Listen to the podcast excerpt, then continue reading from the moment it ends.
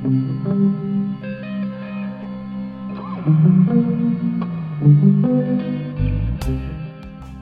strangers.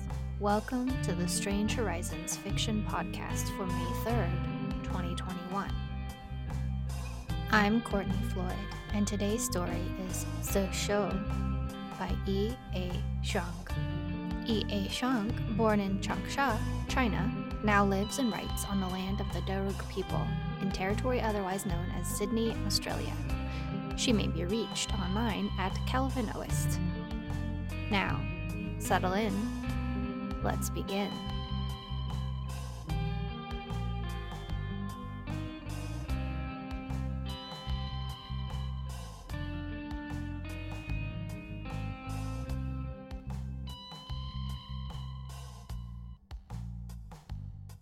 Si Shou. Oh, brave new world that has such bodies in it. 1. So you can do it? The artisan hesitates, about to turn the page of the sketchbook given to her by, she is realizing, the most important client she might ever have. Not alone, she says, and her own honesty surprises her. Most of the design, what you're asking, is not a problem. But the nerve work, the neurology, even the chirology, well, we'd need to get a consultant in. But then we always need consultants. It's the manufacturer that might be tricky. Depending on how delicate it has to be, I don't know if there are even any Martian mills that could be trusted with this. We'd have to go to the moon, maybe. But you can do it? Yes, says the artisan. We can do it.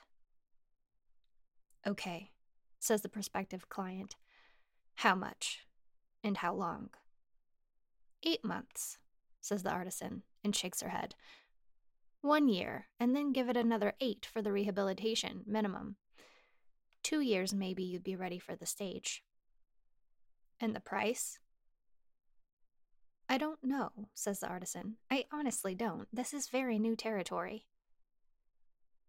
What's an upper limit? You'd say. A maximum. The artisan pauses, sucks in air as she makes some very rough and very fast calculations. Six million? she says. But that's if everything. That's fine, says her client. Put the words specialist and somatology together in front of anyone in the inner, she doesn't have any idea about the outer system, and ask for their first immediate association. If they're honest, they'll mention sex very quickly. And if they're not, they'll hem and haw, then eventually say something about the circus or scientific exploration, and then probably try to change the subject. Is this unfair? Are there citizens of Luna and Mars and Venus and Mercury and the Belt that don't imagine the clientele of those young and admittedly exclusive boutiques to be almost completely dominated by those in possession of both virtually unlimited wealth and inordinately esoteric kinks? Whose mind doesn't leap to the latest tabloid scoop about octo fucking or rotorgasms? Maybe a little unfair. The artisan could have been, as they kept on saying, whatever it was she wanted to be a scholastic Icarus, soaring above her age, solving for X before anyone thought to tell her where it went in the alphabet, obsessing over Belyaev's foxes, when she was supposed to be studying up on the difference between gene and genome, doodling the latest in synthetic optometry instead of paying attention to an unbelievably tedious lecture on the circle of Willis. She could have been anything. And then, for a short, bleak, unhappy while, she could have been nothing. And then she took her doctorate in somatology, and after a few years spent flirting around with fellowships, she found her one true love. It gets annoying real fast, though, whenever she strikes up a conversation with a stranger, that little joke they keep on trying to make when they figure out what she does. She's considered lying, invented alternative biographies for herself, some in almost embarrassing detail. But here's the thing she honestly, really, genuinely, completely, absolutely, unabashedly, unreservedly loves somatology. She loves it. It saved her life. It saved her life again, and it has never demanded anything from her in exchange for the day she woke in the clunker she still hasn't upgraded a single inch of, excepting the hands. But they don't count. Everyone swaps hands, aware of herself, the material condition of her carnate self existence. And it was as if the flat, dull gray monochrome of her pre life had been slashed wide open for color to come roaring back in one bright, furious, kaleidoscoping flood of affect. And it's not that moment, you see. It's not that moment why she loves somatology so fucking much. Not that moment, but that it kept on going. The client is a musician a pianist. Were she not a pianist of her caliber and concordant stature, she would have one other, and likely much less fulfilling, claim to fame. She was born nearly stateless, hardly the first, and far from the last infant to be inopportunely delivered aboard a spacecraft mid transit. So she first knew life as a rare but not unknown anomaly the social legal ambiguities of her brief existence fairly quickly resolved, jus sanguinis, rescuing her from the clutches of an extraterritorial limbo, her parents upstanding and unmusical Catargans. Oh, they liked Für Elise and Clair de Lune well enough whenever they happened to chance across either of those indelible tunes.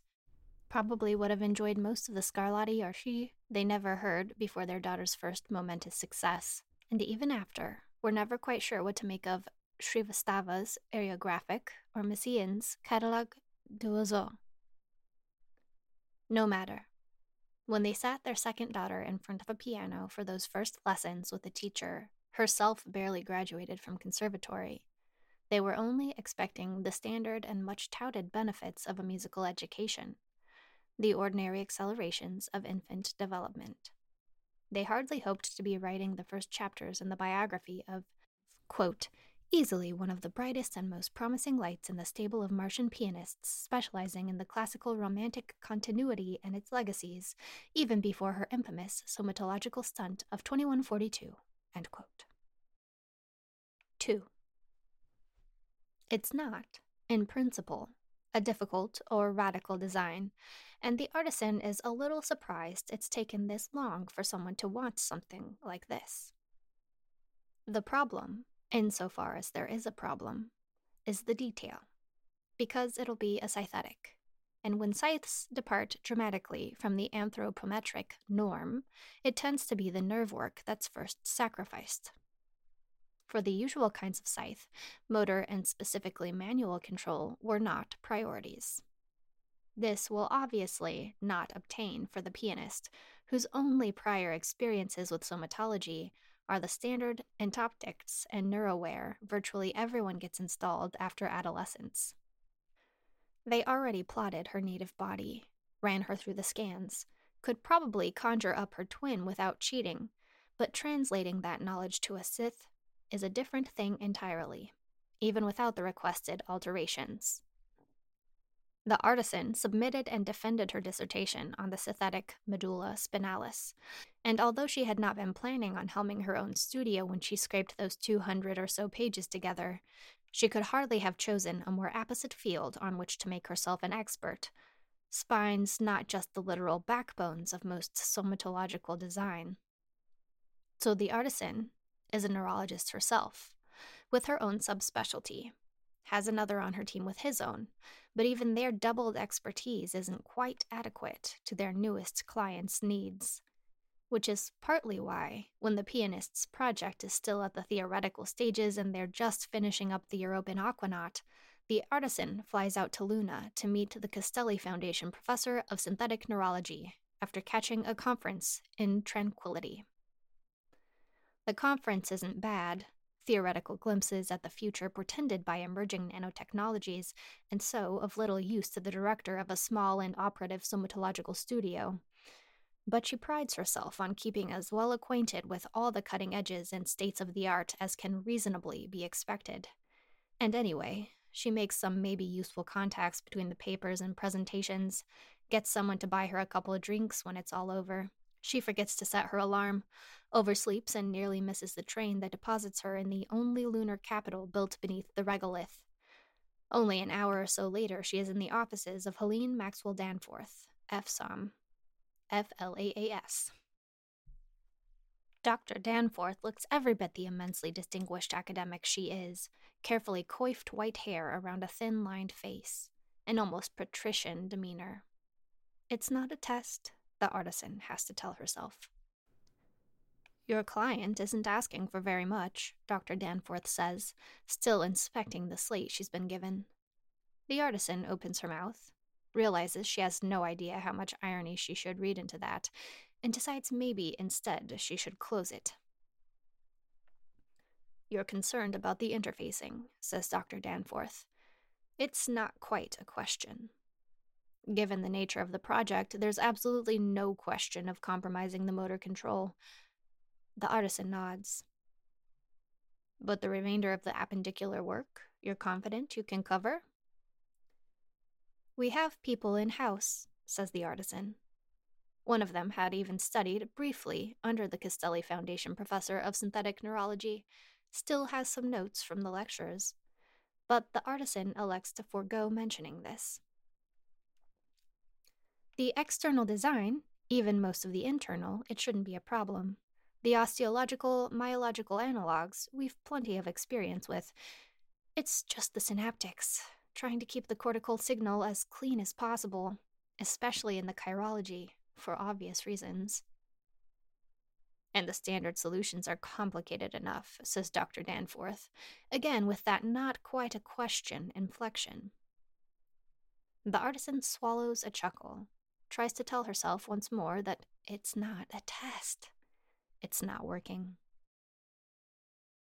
The pianist is practicing Schumann, Geistervariationen, or ghost variations. The pianist is aware she has a reputation, in certain circles, of being not difficult exactly, but willful, perhaps. Full of will. Which is to say, she makes her decisions quickly and firmly, and rarely, if ever, unmakes them.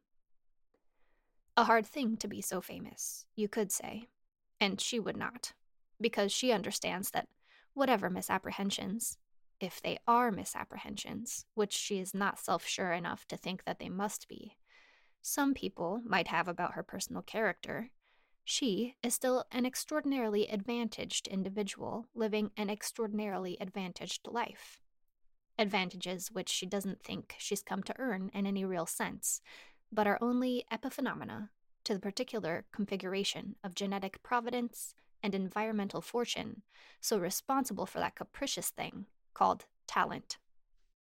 Her sister took the same number of lessons as her, practiced the same number of hours, and even if her sister had continued those lessons and kept up with that practice, her sister's rendition of the Pathétique will never be judged as anything more than competent. Her sister doesn't mind, and she does, which is perhaps an inversion of how it should go. She tries, in any case, to recognize and acknowledge the enormous gift she did not ask for, and does not think she has done anything to deserve, and nevertheless tries her best to nurture. The gift, which sometimes feels erroneous as much as enormous, like it doesn't belong to her and she's only borrowing it, or maybe the other way around. Like she is living someone else's life, or someone, something else is living hers. She doesn't think it's a problem that will be solved or dissolved with the new somatic. She doesn't really think of it as a problem at all. She asked some of the people in her life what they think. Her partner is cautiously okay with it, her parents perplexed and passive aggressively against it, her sister lovingly indifferent.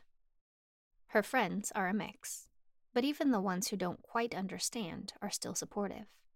Her longest and probably best teacher has surprised her, a moderately distinguished recitalist himself recognized for his subdued, lapidary Brahms. He'd only asked that she remember to drop his name favorably every now and then when she was even more rich and famous.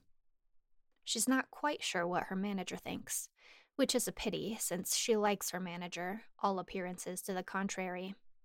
The relationship has long since congealed into easy stereotype, such that she is happy to play the independent, unrestrained, willful even, creative spirit, and her manager the humorless naysayer responsible for keeping that spirit from getting too unrestrained. The critics note her penchant for the obscure, the outre.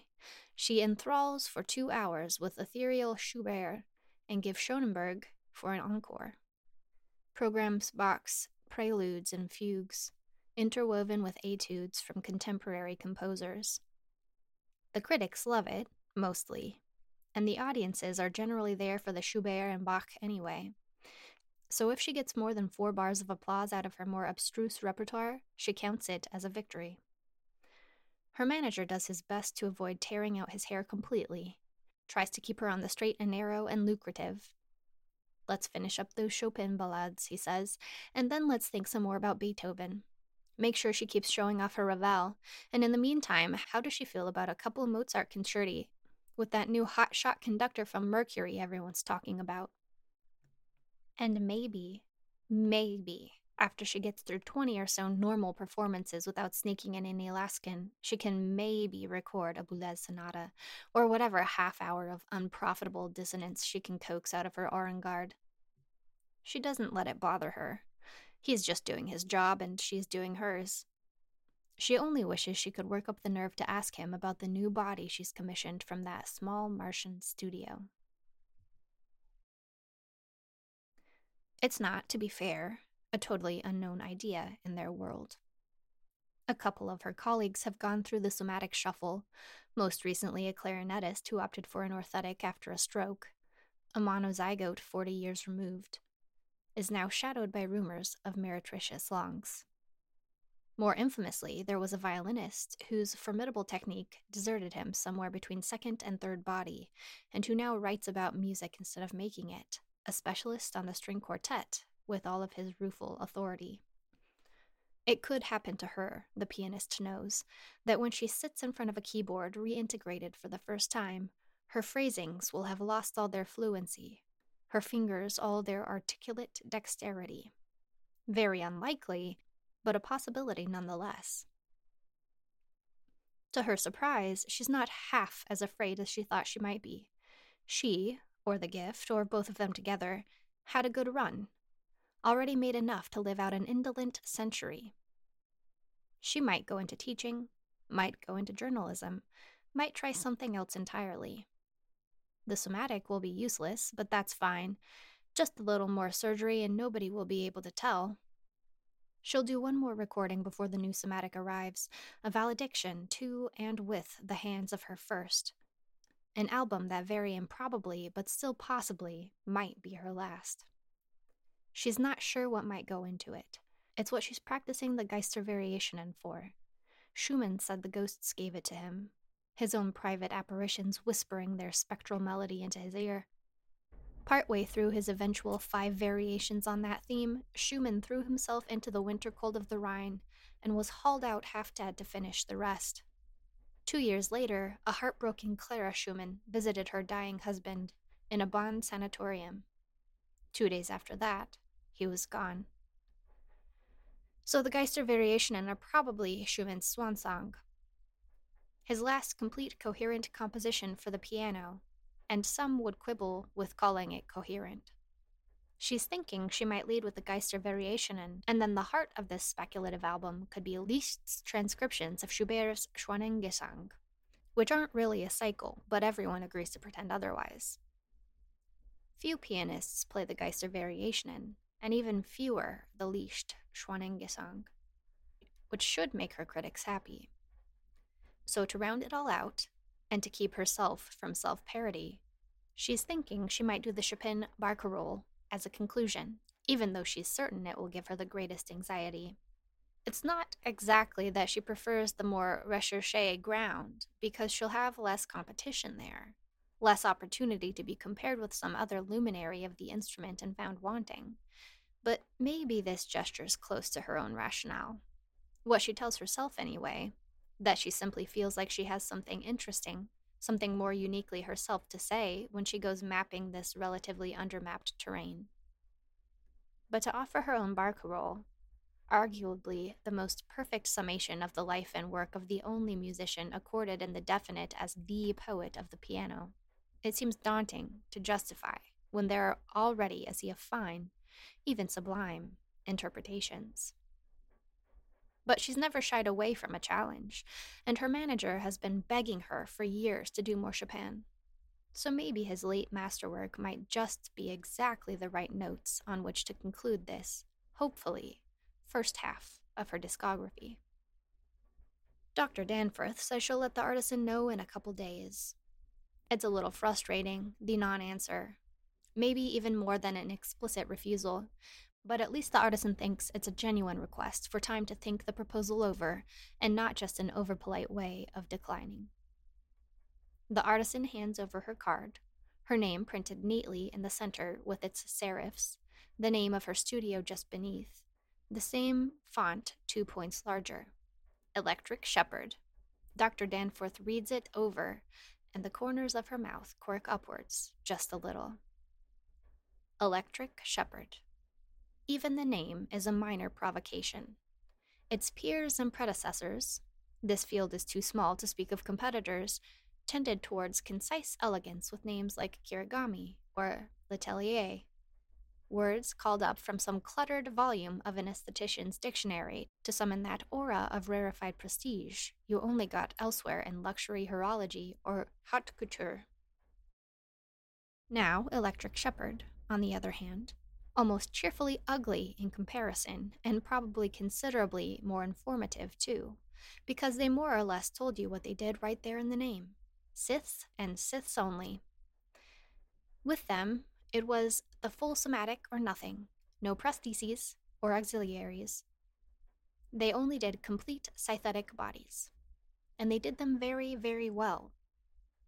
No one left reintegrated and came back with 20 layers screaming about breach of contract, partly because the artisan had been careful to retain the best representation, and partly because Electric Shepherd doesn't make mistakes.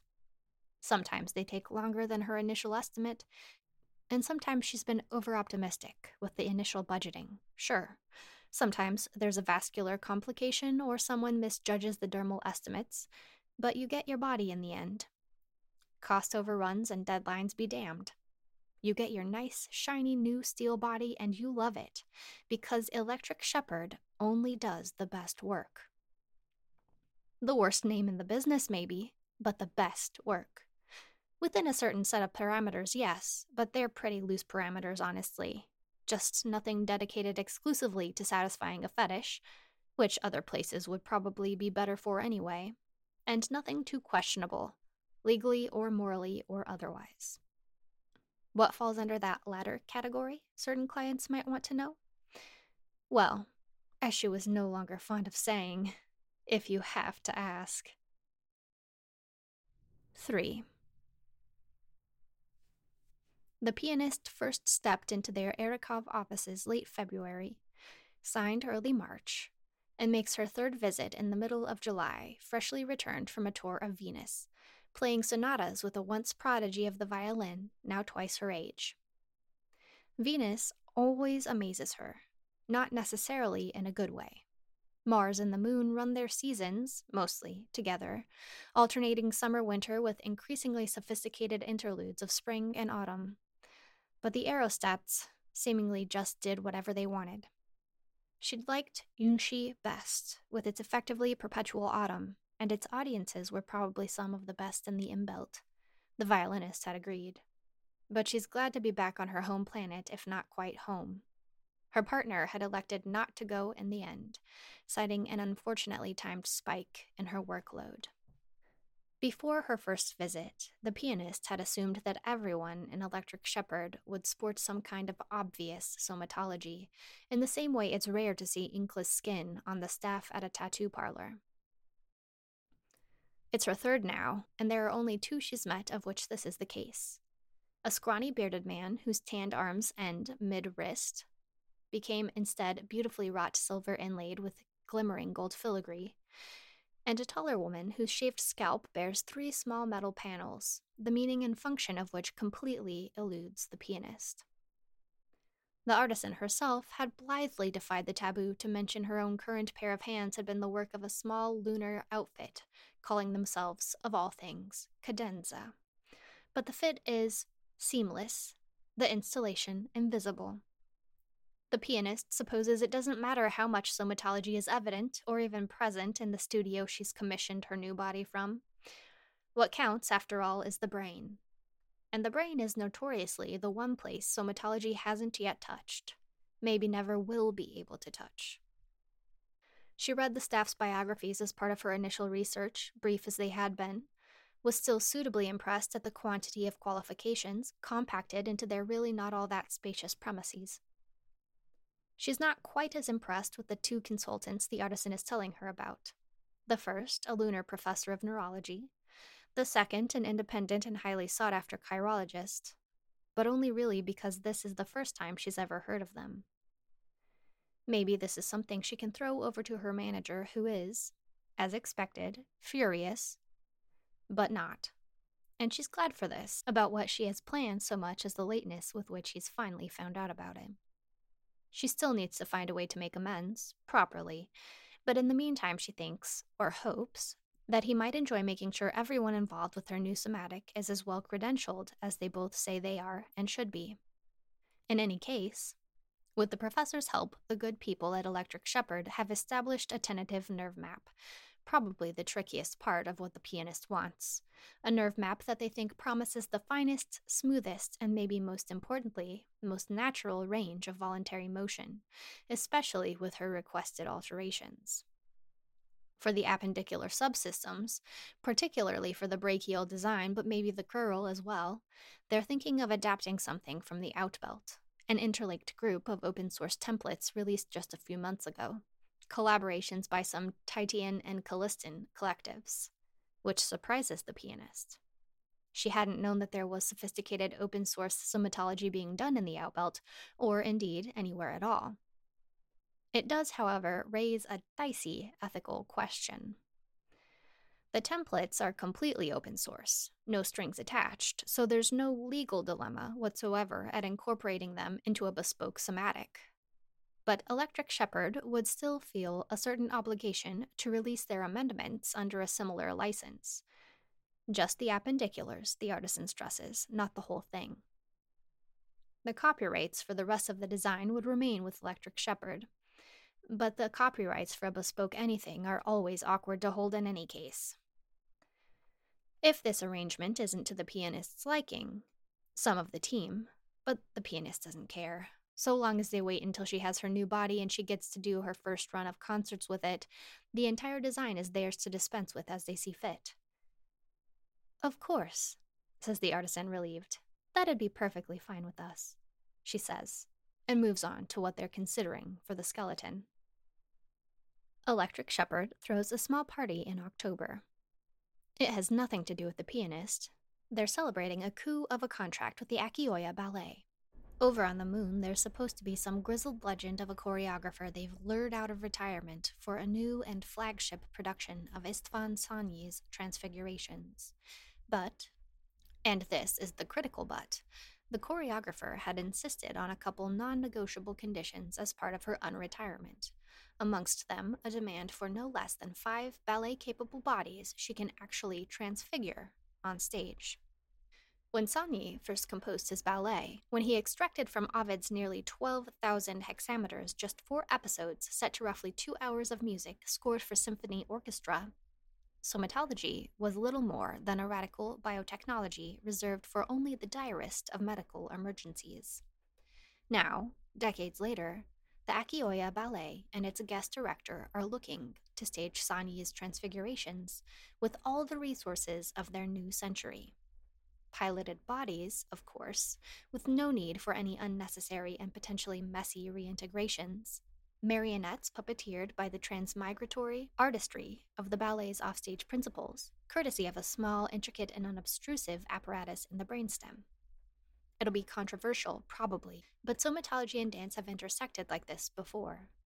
The artisan remembers her disappointment at the superficiality of the swans just two years ago watching pirate capture of a much vaunted Swan Lake. The choreographer apparently has some of her own ideas already. Already might be mulling over her own notions of just how a set of custom synthetics might embody the shift from a sea nymph to a sacred spring, or drowned royalty to soaring kingfishers and the artisan has already begun to prepare her most tactful apologies for being unable to quite accommodate the wilder sweeps of her client's wonderful imagination. But she's excited about it nonetheless, and not just because the contract looks set to secure the next few years of Electric Shepherd's fiscal existence. Usually, it's the bigger, better known studios that land these types of deals, but then the Akioya Ballet itself is a relatively modest enterprise, the parvenu amongst lunar ballet companies, and so maybe this shared smallness had endeared them to Electric Shepherd. Whatever the reason, the artisan doesn't care, and probably neither do any of her team. Half of them rapidly slipping past tipsy on the best champagne the artisan had been able to secure on short notice. Even the chirologist is there, enjoying himself, dancing slowly and surprisingly well with their materials scientist. They had brought him in for just a few days to look over the pianist's hands one last time, make sure the designs for her new set are about as final as they're going to be. In a month, two at most, they'll be ready to send out the complete schematic for fabrication. Where exactly still needs to be decided, but they've made excellent progress and have managed to stay, for once, within budget. Virtually everything is in its last stages, and the pianist has even pledged to get them all seats at one of her first concerts reintegrated. The artisan doesn't know if she'll personally be able to take the pianist up on that, but it's a nice gesture, regardless. And she's already feeling a little sorry to say goodbye to the project labeled Pian 001 in their intranet. But then she's always a little sorry when even the most vexed commissions start to approach completion. Once, more drunk than this, she'd sat down with her oldest friend, a nurse at a hospital on the other side of the city, and sitting down on the steps in front of the Amelin, tried to work out why she was, as she had put it, so fucking good at this job. Because she was, as she had put it, such a ridiculously empathic, empathetic, which fucking ever person. She couldn't help but fall into the enchantment of her client's exhilarated excitement, couldn't help but share some of their own rhapsodic joy at the realization of perhaps their deepest dreams. Because what, after all, could be more intimate? What could be, pardon the pun, more visceral than your own flesh and bone and bright, coursing blood? It embarrasses her now, the memory, but it's also, and this embarrasses her as well, the source of a small and secret pride. Because her oldest friend had been considerably less drunk, and instead of deploying the razored tongue the artisan had run into on more than one occasion, she had simply snorted, said, Sounds about right, and asked the artisan how bad a hangover they were expecting in the morning. 4. The pianist gives her last set of performances for a long time. A December spent flitting through the moon's four capitals, she has nothing listed on her public schedule for the coming year, no explanation anywhere else.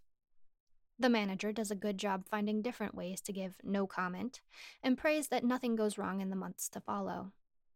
If all goes well, his client will have her new somatic by February of the coming year, will have reacquired a complete range of motor control by the year's close. Her present body the clinic will carve up into an as yet unspecified quantity of organs and distribute, most likely, the same number of ways, which for the pianist is a weird and not very pleasant thing to think about. So she doesn't. Mostly. Instead, she concentrates, as she always has, on what's immediately before her, on this last lunar month of performing with the form God, or her parents, or their genes, take your pick, gave her. The album came out a couple weeks ago, with a serenely measured barcarolle, betraying none of its tortured gestation. Most of her reviewers had called it a fine effort, but few had gone beyond that, which had been a little disheartening to read. But the same reviewers had reached for all kinds of superlatives to describe her Geister Variationen, which she was happier with than expected, considering she's never felt like she had all that much of an affinity for Schumann. But she doesn't let herself dwell too much on the album, nor does she play anything from it, as is her habit. The first half of the month is all concerts Bartok's first concerto, which he privately thinks of as his worst, but it's still Bartok, and it's with the Fourth Lunar Philharmonic, whose chief conductor is an old, deft hand, one of the very few people the pianist has ever seen pull off the trick of being feared and loved, at least by their orchestras. To their soloists, they are perhaps more of the latter than the former. So that goes well.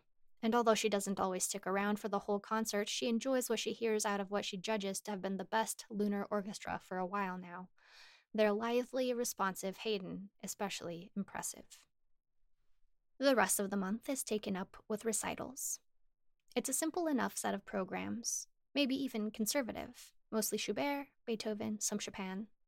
She ventures as far afield as to Arif preludes and a couple encores, but then Arif is probably to contemporary composers as Verklärte Nacht is to the Second Viennese School and her early preludes, most of all.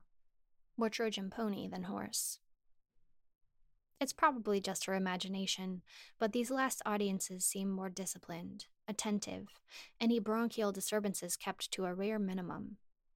When, in tranquility, she goes to greet her very last of the month, of the year, they even wait for her at the end, wait just for a few seconds.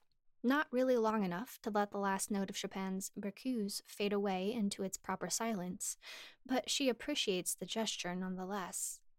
They clap and cheer, and some even whistle, all of them loud enough, long enough, to force out a second curtain call. So she comes out, takes her bow, and sits down at the piano for the encore, just a little bit embarrassed, as always. She only prepares one for each recital, and she thinks even this verges on the egotistical. So she reaches for the piece she spent a good portion of the last two days making, sure she still has locked well within her dexterous memory the first of Liszt's eventual three transcriptions of Schubert's Frühlingsglaube. She doesn't get why nobody else plays these corners of Liszt's admittedly expansive oeuvre. Why nobody else seems to delight as she does in all the ways the Hungarian virtuoso found for his instrument to essentially accompany itself the unrepeated genius of his own particular Lieder Wort.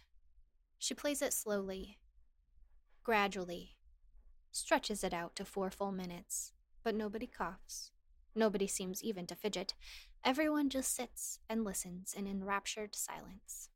And when she's done, they clap and cheer for her even more furiously, and she blushes even more brightly, and is eventually dragged out again for one more encore. But only one, she decides, no matter how hard they might clap afterwards. okay, she thinks, at this point operating on impulse. Let's do another transcription. Let's do Bach. Because there are about a dozen Bach transcriptions she knows by heart and a hundred more she could call up. But when she sits down and readies her fingers over her keyboard, she's not thinking about a transcription at all. An aria instead, not the famously mutable theme of the Goldbergs, but the eponymous aria of the Aria Variata alla Maniera Italiana, which has always seemed to her a more concise, more terse, more starkly beautiful passage of music than its famous cousin. It used to be her thing, her signature piece, and then some younger pianists started playing it, recording it even, which at the time she took maybe a little more personally than she should have. It's the dream she has, the dream about which she's told nobody but her partner.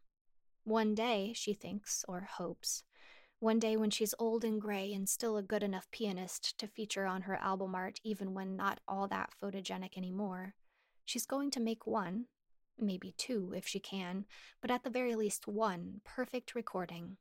One hour of the most perfect sequence of struck strings the felted hammers of a grand piano can be made to realize something they'll talk about long after she's gone, something people will see fit to mention amid such exalted company as Haskil's Mozart or Ryan's Dvorak.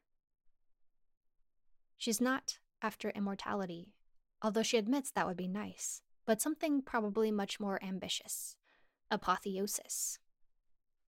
You want to make a prelapsarian recording, her partner had remarked, and the pianist, once she'd established what that meant, hadn't disagreed. and she thinks she has the best shot at it with the aria variata. Let Hirano and Van Zant, and fine, Gould too, keep their Goldbergs. She can find her own way to the stars with BWV 989. But only when she's older and grayer and her fingers a little wiser. When she feels ready to set down in sonic stone her own aria, and it's 10, 11 if you count the aria da capo, variations, and whatever other Bach. She hasn't thought that far ahead yet.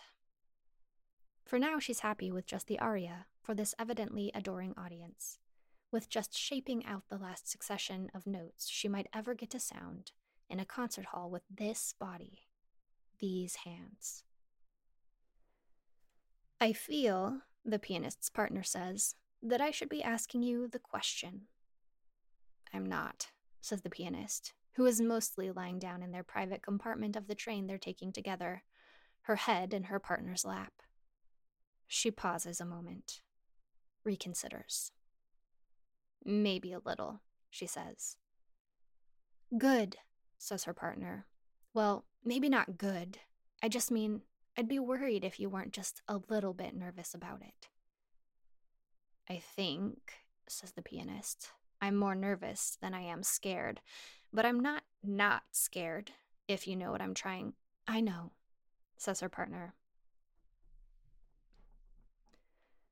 The pianist's partner is an ecologist, a newly minted PhD still settling into her little niche somewhere in the grand, sprawling monstrosity that is the Martian terraforming effort. There is a funny story about how they met about three years ago or rather, there is a story that the pianist's partner finds funny, and the pianist has been wishing for about three years for her partner to stop finding so funny. They are something of an unusual pairing. Although the ecologist is the kind of person to make use of words like prelapsarian, she has, or had, very little ear for music.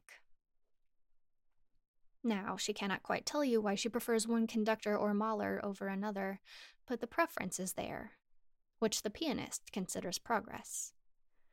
For her part, the pianist still isn't exactly sure what a biome is, nor if the domes count or if they're just big habitats. But then this is something her partner has never been in a rush to clarify. She likes keeping their Eastrid apartment from the cascade of papers she has to wade through at the office. I'm a little scared, says the pianist's partner, the ride isn't very long. Even getting from one Martian antipode to its other this way would have only been a matter of hours.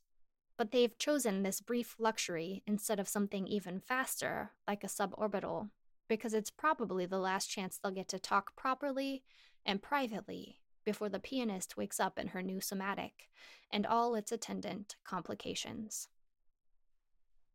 The pianist opens her mouth, about to say something, and then she stretches a hand up instead traces the line of her partner's cheekbone. It'll be okay, she says, even if.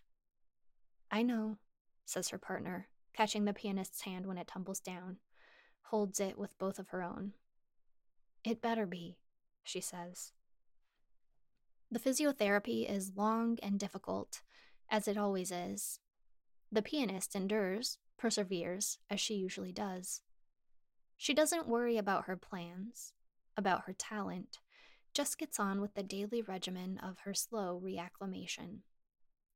Every now and then, she inloads pianists, the pianism that has meant the most to her, a roll call of names in their recordings, some famous and some forgotten. But she doesn't listen to these often, prefers symphonies, orchestral music and opera, sometimes chamber music, occasionally a Lieder. This isn't a response to anything, it's just how she usually attends to the tradition that has given so much to her life and which she has, in however minuscule a sense, tried to repay. Her favorite band when she was 17 released their first album in over a decade. She inloads that as well and is to her relief not disappointed. But mostly, she sticks to everything that would get tagged classical, if she bothered to tag, makes a few discoveries for herself along the way performers and composers, there are even some in the latter category who she makes a list of, hesitantly, wondering if they might be interested in writing something for her and her new capabilities someday. But she tries not to think too much about this. tries to avoid anything that requires going too far into the future. Most of a year goes by like this before she finds herself in front of a keyboard, alone, with just her partner outside their apartment. One of the reasons the pianist is willing to put up with her partner's continual repetition of the story of their first meeting is because the pianist trusts her to simply get on with the novel she was reading instead of waiting with her ear pressed right up against the door. The pianist takes a breath, lays her hands on her Aurengard, plucks a note, plucks another. She has started on Ravel, she realizes. Pavane pour une infante défunte and then her hands dissolve into movement, instinct, her fingers skipping, skittering, shimmering through the keys as they always have, as she was afraid they would not, skimmering through the pavan, except she's just a little too swift, too strong, overdoing it like her second teacher always criticized her for. You know, he's saying in her ear, someone played it too slow and Ravel said the princess was dead, not the pavane. But with you, I think you want the pleasure of murdering it yourself. Oh God, she thinks. And she slows down just a touch. And then she remembers she always thought he was a charlatan and speeds up instead, accelerates, goes further, tears through her keyboard at the most giddy, unbridled, reckless mockery of a tempo she can get away with. And when she's done butchering Ravel's poor Pavan, she laughs and laughs and wraps her arms around herself and goes on laughing until she cries. Fantasy of Moll für Klavier, zu vier Händen, She spreads her arms, all her hands. In her audience, a few people are bent over laughing, silently as they can, and she thinks she might recognize one or two of them. The pianist smiles at them, or really, more accurately, for them, for their helpless mirth, and she brings her hands together. Fantasy in F minor for piano, four hands, says the pianist. F du Wan Shanku Si Shou Shulienden. And then she turns, sits down, spreads her four hands and twenty fingers over the ninety seven keys of her Aurengard. Some of them are still laughing when she is about to begin. These may be the only possible circumstances in which she doesn't mind.